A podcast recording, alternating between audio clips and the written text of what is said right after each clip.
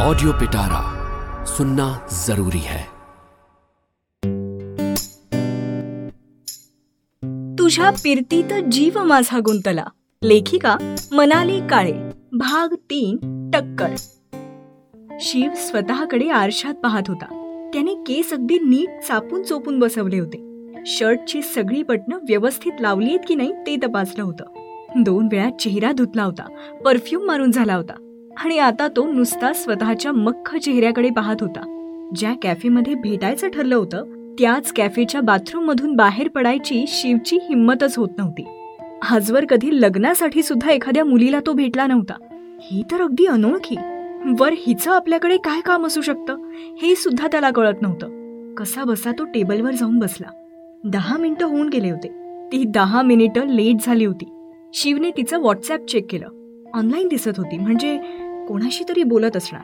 पण मग ती विसरली तर नाही ना आजच्या भेटीविषयी? तिला मेसेज करावा का? शिव मेसेज करायला घेणार.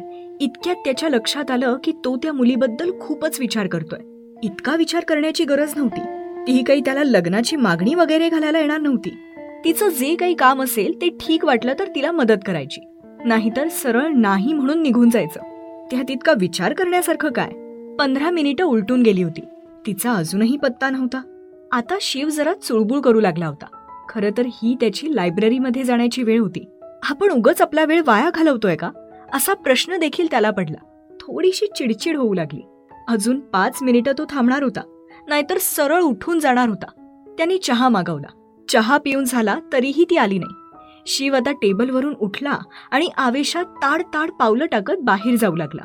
मनातल्या रागामुळे असेल कदाचित पण त्याचं समोर लक्ष नव्हतं. आणि तो कोणावर तरी धाडकन आपटला. काही क्षण काय होतंय ते त्याला कळलंच नाही.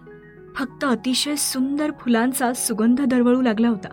आणि मऊ रेशमी मुलायम केस त्याच्या चेहऱ्यावर बरसले होते. त्याची टक्कर ताराशी झाली होती. तारा कुरळे लांब केस गव्हाळ रंग टपोरे डोळे सैलसर कुर्ता लांब झुमके आणि आणि समोरच्याला घायाळ करणारं मनमोकळं हसू. शिवचा राग कुठल्या कुठे पळाला होता. तो आता नुसता पाहत उभा होता. सॉरी खरंच सॉरी मला उशीर झाला. तुला माझी वाट बघावी लागली असेल पण मी ट्रॅफिकमध्ये नाही नाही. काहीच हरकत नाही. तुला राग तर आला नाही ना? नाही अजिबात नाही. मग तू उठून का जात होतास? तिच्या ह्या पॉइंट ब्लॅक प्रश्नाने शिव निरुत्तर झाला. त्याच्याकडे खरंच उत्तर नव्हतं. तो नुसताच हसला. शिव पहिल्यांदा इतका मनमोकळा हसला होता. दोघंही कोपऱ्यातल्या एका टेबलवर बसले. शिवने दुसऱ्यांदा चहा मागवला. तिने ब्लॅक कॉफी त्यात साखर नाही दूध नाही. याला कॉफी नाही काळ्या पाण्याची शिक्षा म्हटलं पाहिजे. शिव मनातल्या मनात म्हटला चहा कॉफी घेता घेता दोघं एकमेकांकडे बघत होते. विषयाला सुरुवात कशी करायची ते कळत नव्हतं. नेहमीप्रमाणे यावेळी देखील ताराने सुरुवात केली. तू विचार करत असशील ना की मी एका अनोळखी मुलाला डेटिंग ॲपवर मेसेज केला मग फोन केला आणि मग भेटायला बोलावलं. ह्याच्या मागचं कारण काय असेल? हो ना? वेल कारण इतकं विचित्र आहे की ते पचवायला तुला थोडा वेळ लागू शकतो. पण नीट ऐक. माझे बाबा रामचंद्र परांजपे अतिशय स्ट्रिक्ट आणि जुन्या विचारांचे. त्यांनी लहानपणापासून मला अभ्यासाव्यतिरिक्त दुसरं काहीही करू दिलं नाहीये. आज मी इंजिनियर आहे. एका मोठ्या कंपनीत नोकरी करते. तसं बघायला गेलं तर मी स्वतंत्र आहे. पण ते फक्त नावाचं स्वातंत्र्य आहे. मी माझ्या मर्जीने कुठेही जाऊ शकत नाही कोणाशीही बोलू शकत नाही. माझा एखादा मित्र सुद्धा त्यांना खपत नाही. मी लहानपणापासून कधीच ट्रीपवर किंवा सहलीला गेले नाहीये. कॉलेजमध्ये मित्रमैत्रिणींसोबत कधी गोवा सुद्धा फिरून आले नाही. तुझं एकदा लग्न झालं की नवऱ्यासोबत कुठे जायचं तिथे जा असं त्यांनी मला बजावलंय.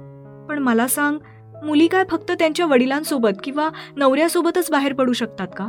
त्या स्वतः एकट्या किंवा मित्रांसोबत बाहेर नाही जाऊ शकत का? मला त्यांचे विचार अजिबात पटत नाहीत. ते माझे वडील नसते तर मी त्यांना चांगलंच सुनावलं असतं. पण त्यांचं वय झालंय. मी त्यांना काही बोलले तर बीपी वर जातं त्यांचं. मग पुन्हा मलाच टेन्शन येतं. शिव ऐकत तर होता पण तिला काय म्हणायचंय ते त्याला कळत नव्हतं. ते सगळं ठीक आहे पण यात मी तुझी काय मदत करू शकतो? पुढच्या महिन्यात माझं लग्न आहे. बाबांनी माझ्यासाठी त्यांच्या आवडीचा एक मुलगा बघून ठेवलाय. मी त्याला नीट ओळखत पण नाही. लग्नानंतर माझं आयुष्यच बदलून जाईल. तो मुलगा देखील अगदी बाबांसारख्याच विचारांचा आहे. बायकोनी घरात राहावं सासू सासऱ्यांची सेवा करावी स्वयंपाक करावा असल्या बुरसटलेल्या विचारांचा आहे. मी त्याला नकार पण देऊ शकत नाहीये. बाबा आधीच सगळी बोलणी करून बसलेत कदाचित लग्नानंतर माझ्या आयुष्यातली सगळीच मजा कायमची निघून जाईल. पण मला त्याआधी एकदा फक्त एकदा आयुष्य जगायचंय. अगदी अगदी माझ्या मर्जीने माझ्या पद्धतीने. आणि त्यासाठी मला तुझी मदत हवी आहे